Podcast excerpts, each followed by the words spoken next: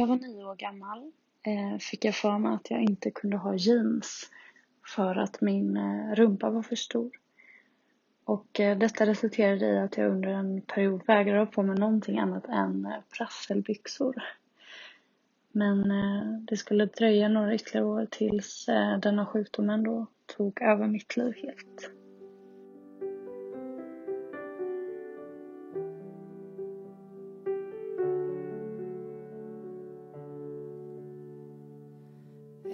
Since I was eight or nine, I've been standing on the shoreline, always waiting for something lasting.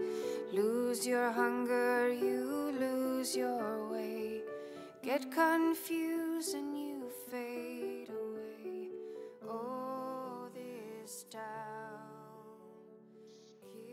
När jag var 14 år eh, tänkte jag att jag bara skulle gå ner lite i vikt. Eh, eftersom att jag tränade fotboll under den här tiden så drog jag bara in lite på maten och eh, kilorna började rinna av sakta men säkert. Jag minns när jag eh, gick med min kompis Emma i eh, korridoren på Nygårdsskolan som vi gick på då. Och Eh, skolsköterskan stoppade mig och bad mig eh, komma till hennes eh, rum.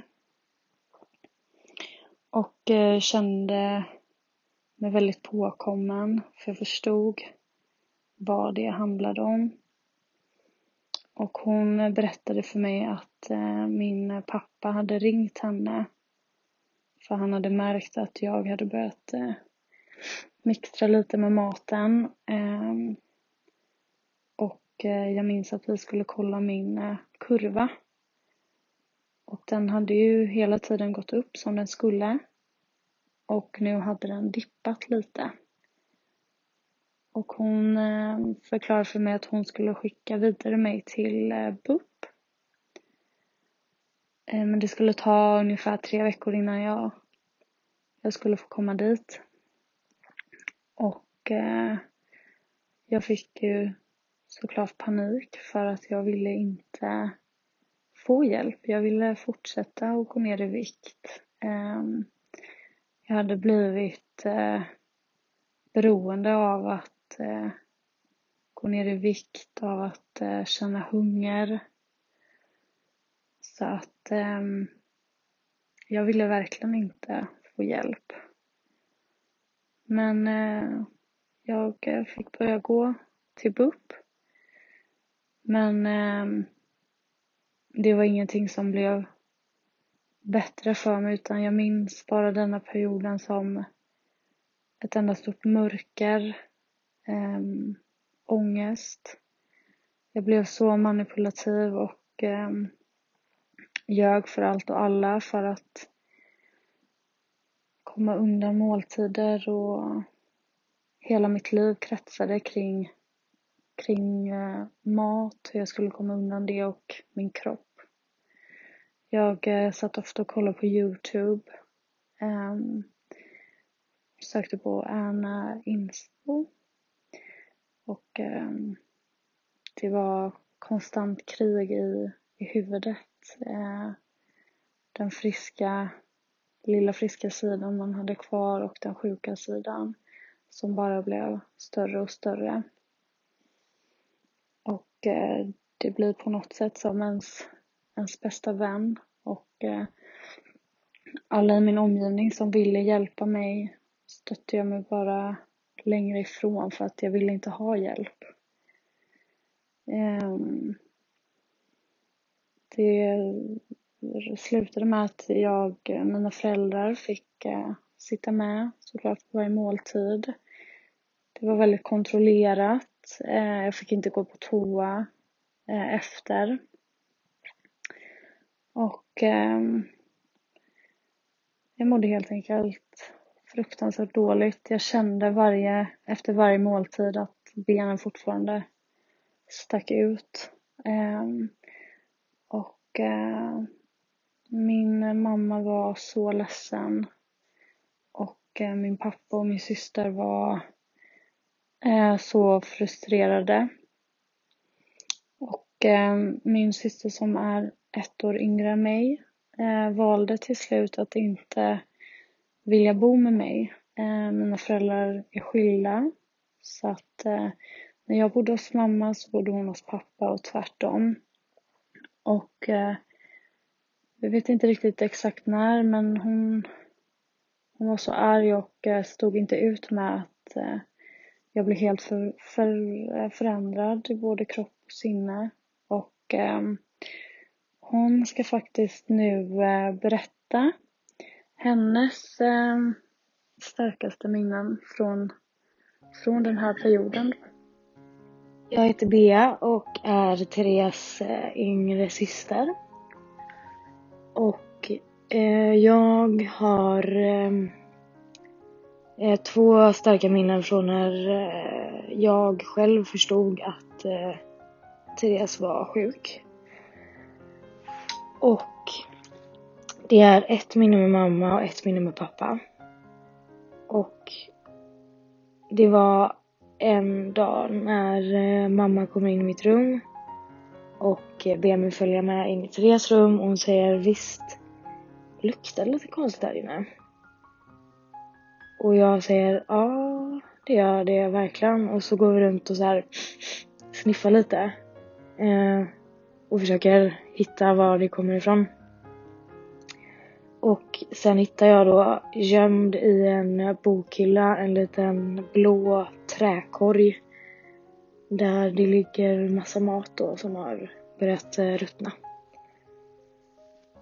Och sen eh, i samma period där så är det mm, hemma hos pappa. Så mm, eh, händer samma sak där. Han kommer in i mitt rum och ber mig följa med in på toan då istället. Och eh, säger visst eh, luktar det spya här inne. Och det gör det verkligen. Eh, och eh, vi eh, börjar liksom lukta också vart det kommer ifrån och då minns jag att jag och Therese hade varsina färger på våra handdukar. Therese hade rosa och jag hade lila. Och eh, då tar jag hennes rosa handduk och luktar på den och den luktar jättemycket spya. Och även andra av hennes saker i badrummet luktar också spya.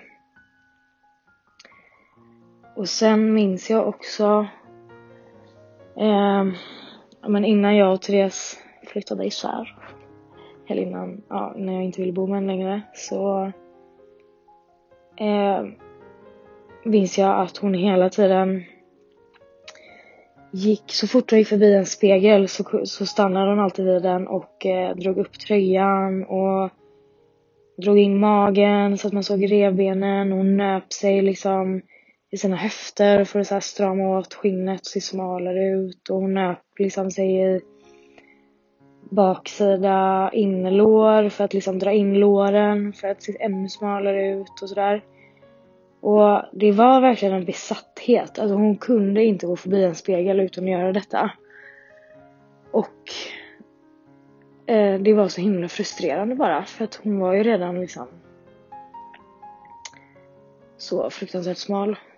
Eh, och då minns jag ett eh, tillfälle när eh, vi skulle gå till skolan och vi står nere i hallen och gör oss i ordning och vi har en spegel nere i hallen. Och Therese ja, men så här, börjar dra in sina, nypa sig i sina lår då. Eh, och står och så här, granskar sig själv i spegeln. Och jag bara säger till henne och bara Therese, tycker du att jag är tjock? Hon bara, nej, tycker jag inte. Och jag bara, nej okej. Okay. Och så ställer jag mig bredvid henne i spegeln. Och eh, eh, säger, Therese titta på våra ben. Ditt lår är hälften så stort som mitt är. What the hell is going dust has only just began to fall. Crop circles in the carpet, sinking feeling. Spin Och jag minns detta tillfället väldigt väl. Och jag vet att jag insåg vad jag egentligen hade gjort mot min kropp och att jag verkligen, att jag var sjuk. Samtidigt som sjukdomen tänkte sen att nej men det var nog ändå B som är tjock. Sen precis som Frida och andra har sagt så handlar det inte heller längre om att bara vara smal. Det var en, en besatthet, eh, ett kontrollbehov och eh, sjukdomen blev min bästa vän även fast den var ens värsta fiende. Och eh, jag minns även hur sårad min mamma blev eh, när de hittade mat för att hon hade litat på mig vid några tillfällen och låtit mig eh, äta själv. Man hade sina knep. Eh, helt sjuka knep. Och jag minns även när jag står i köket eh, hemma hos min pappa och eh, Sara. Och han kommer in och vid detta laget så är de flesta i min familj ganska desperata. Och han försöker väl på något sätt få mig att förstå att jag gått för långt nu. Och han säger att att jag ser ut som en fågelskrämma. Och jag förstår att han inte menade någonting utan illa utan att det var ett desperat försök att förstå mig. Få mig att förstå liksom att det räcker nu. Och jag minns att jag tänkte att jag bryr mig inte längre. Jag bryr mig inte hur jag ser ut. Jag vill bara jag vill bara ha kvar denna sjukdomen och jag vill inte ha någon hjälp. Jag eh, smygtränade en del också när jag orkade. Mm, så att eh, grannarna började även hålla koll och eh, skvallrade när de såg mig vara ute och springa. Så att eh, det var inget liv, det var ett helvete. Sophie cannot finish her dinner. She says she's eaten Sophie's trying to make herself thinner. Says she's eaten too much. And her brother says you're joking. And her mother's heart is broken. Sophie has a hard time coping. And besides, Sophie's hoping can be like all the other girls. Be just like all the other girls. Living in an ordinary world just to fit in in the ordinary world. Jag var som vanligt varje vecka hos eh, Susanne på BUP. Och hon eh, sa till mig att nu har det gått för långt och du kommer inte få gå kvar hos mig eh, om du fortsätter så här. Och eh, jag minns att jag blev rädd. Eh, min friska sida blev väl ändå lite rädd för hur långt det egentligen hade gått. Men det försvann snabbt och jag blev mer rädd över att jag skulle bli inlagd och bli ännu mer kontrollerad. Mm. det började närma sig eh, slutet av nian och eh, jag och min kompis Emma och Vendela hade pratat om att åka till Malta.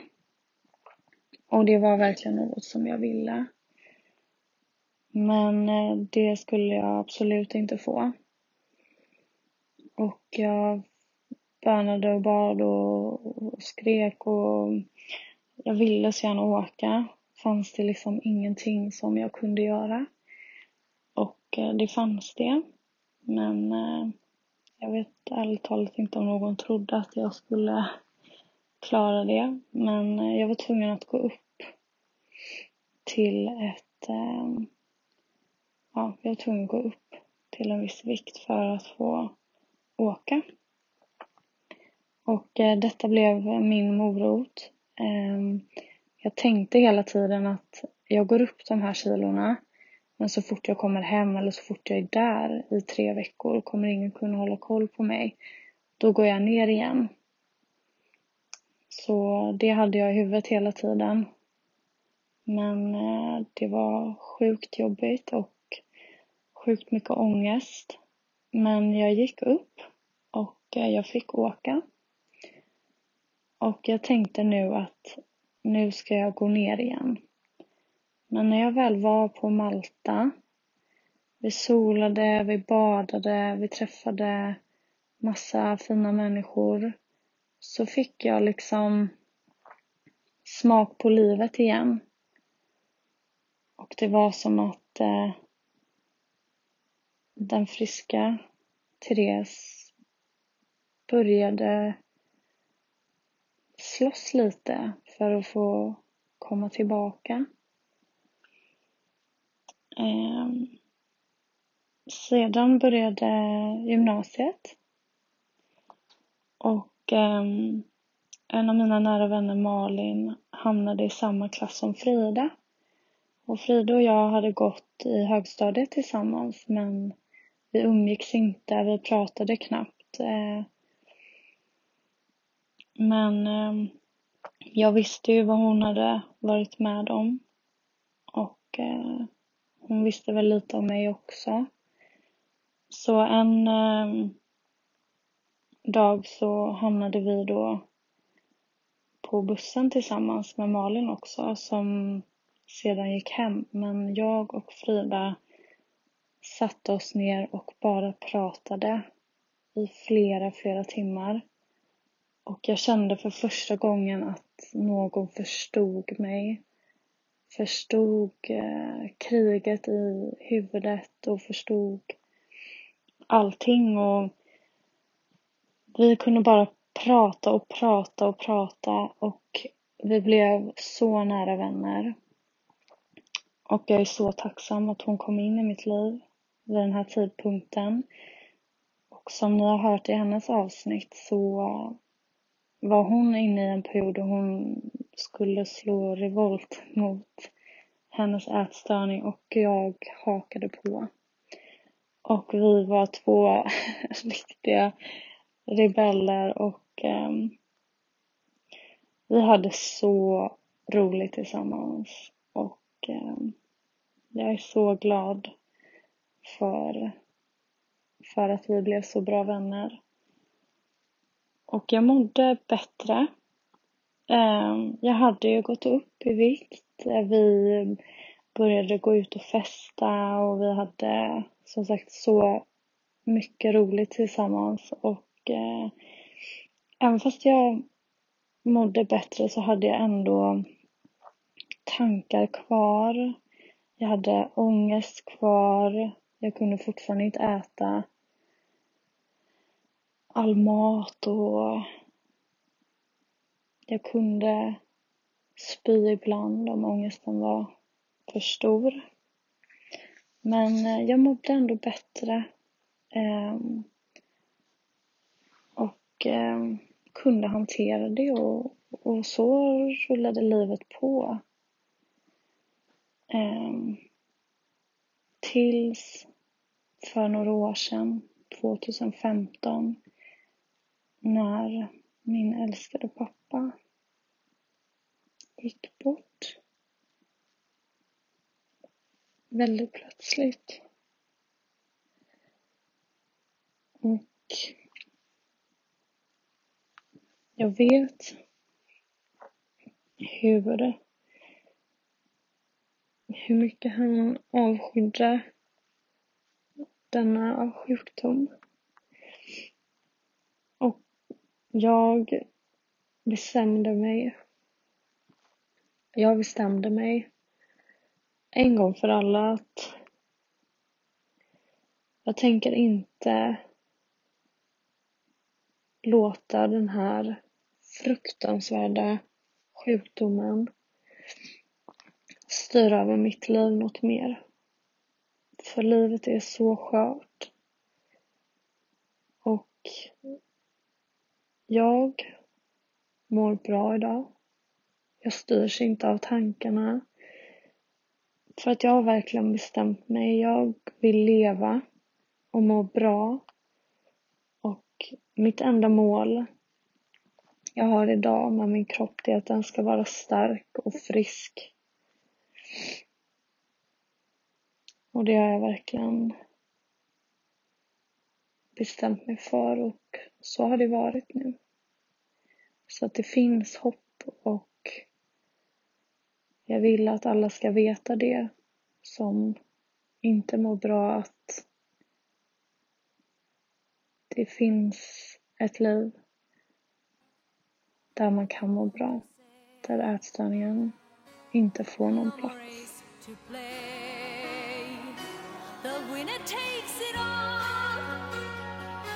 The loser standing small beside the victory